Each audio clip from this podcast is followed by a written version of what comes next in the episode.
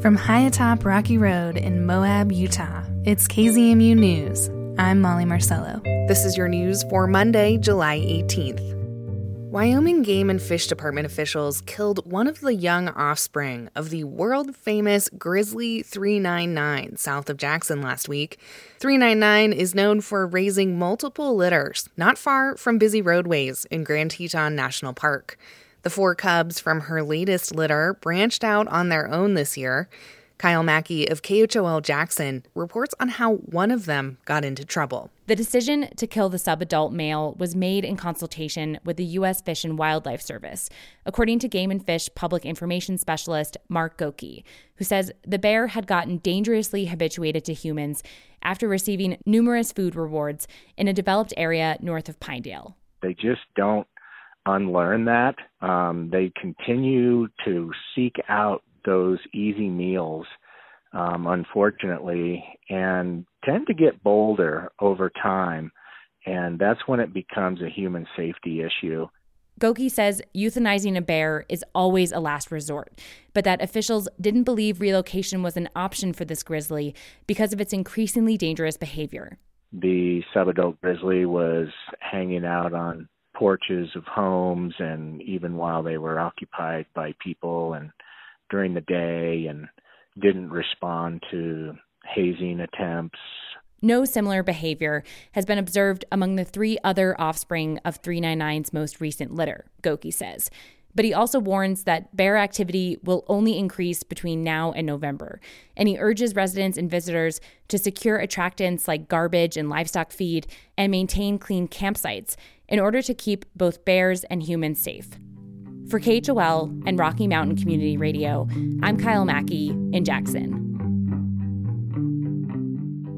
Last year, the Aspen Valley Land Trust bought a 141 acre homestead from longtime ranchers Rex and Joanne Coffman. It was a historic purchase, as the nonprofit will keep some ranching and farming on the land and conserve it for wildlife habitat, outdoor education, and public trail use. As part of this process, they're enlisting scientists and local experts to track plants and animals, as well as wetland and soil health. Before they open Coffman Ranch to the public, staff at Aspen Valley Land Trust say they want to get a better sense of the land and its biodiversity. Rocky Mountain Community Radio's Eleanor Bennett reports. It's a gray morning on the homestead, which sits between the Roaring Fork River and the Catherine Store Road near Carbondale.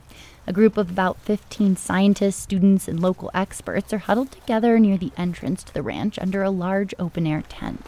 I think we are expecting some weather today, you know, little sprinkles coming through. Um, but hopefully, folks have some kind of rain gear or don't mind getting wet. um, but let's, shall we go around? I'd love to have everybody just introduce themselves. That's Susan Panjabi. She's a botanist with the Colorado Natural Heritage Program at Colorado State University. Panjabi is helping lead a bio blitz on the Coffman Ranch, where the group is counting as many plants as possible in just three days. I love plants too. and yeah, so glad to be here with all of you. That's David Anderson, the director of the Heritage Program, who's helping with the effort. In addition to counting plants, the group will also be recording any animals they spot along the way. And several members will be heading out to take soil samples and set up plots to monitor wetland health.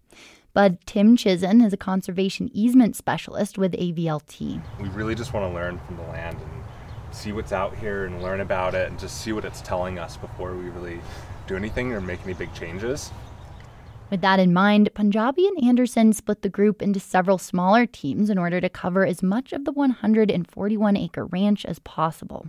And so I would really today like to try to get to those far, you know, further reaches of the property boundaries.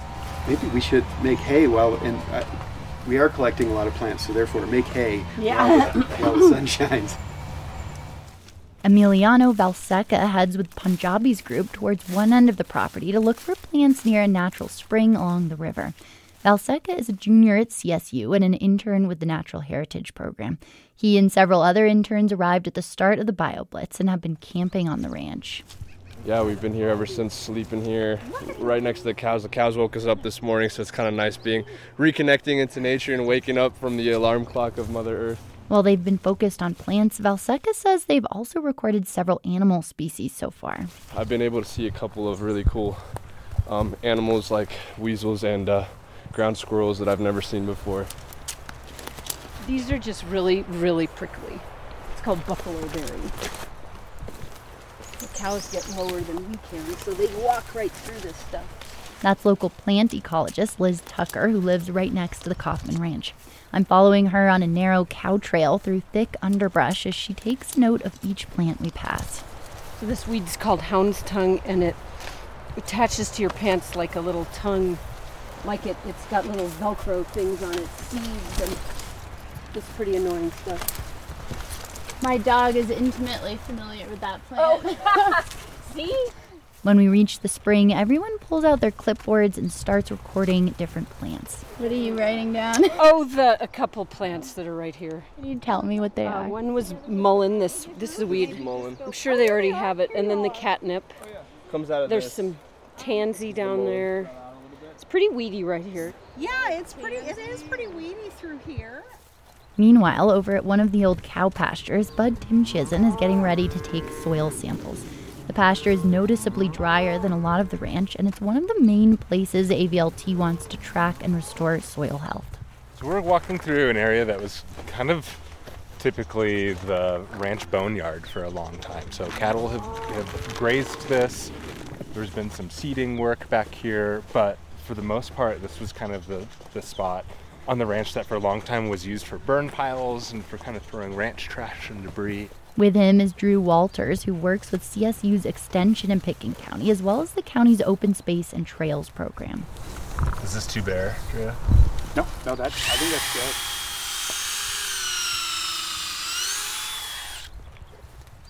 So we're taking some soil samples to send off to a lab and have tested so we can know what kind of the full makeup and biology of the soil is.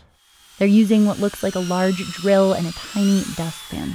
Walters says this kind of soil testing and restoration work takes time. It's something that we'll probably be looking at, you know, five, ten years down the road, and to see how those trends evolve after, you know, Bud and his team implement the different rotational grazing and the different restoration practices. In the middle of the field, Tim Chisen stops to point out a wildlife camera and an acoustic monitor tied to an old tree limb. He says the acoustic monitor was set up by the Natural Heritage Program to capture bird songs, bats, and amphibians. This is like having a herd of birders out here for a month just listening and um, bats also are really hard to identify sometimes so we're really excited to see like all of the different bat species that are out here So far, they've recorded about 9 or 10 bats, which is notable because there are only about 19 species of bats in Colorado. And Tim Chisen says the camera trap has also revealed some other exciting residents on the ranch. Oh man, there's some good ones. So this winter, we found a deer carcass out there, and so we we kind of baited the the game cam and we dragged it out, and the amount of stuff coming and snacking on it was pretty awesome. A lot of coyote kind of playing with it. And mountain lion going through is probably the coolest. By the end of the three day BioBlitz, the teams recorded several wildlife sightings. They also counted 150 different plant species and numerous insects and birds. Over the next several months, they'll be using this data and collecting community feedback to come up with a strategic plan for the ranch. AVLT hopes to present its master plan to the community by early next year.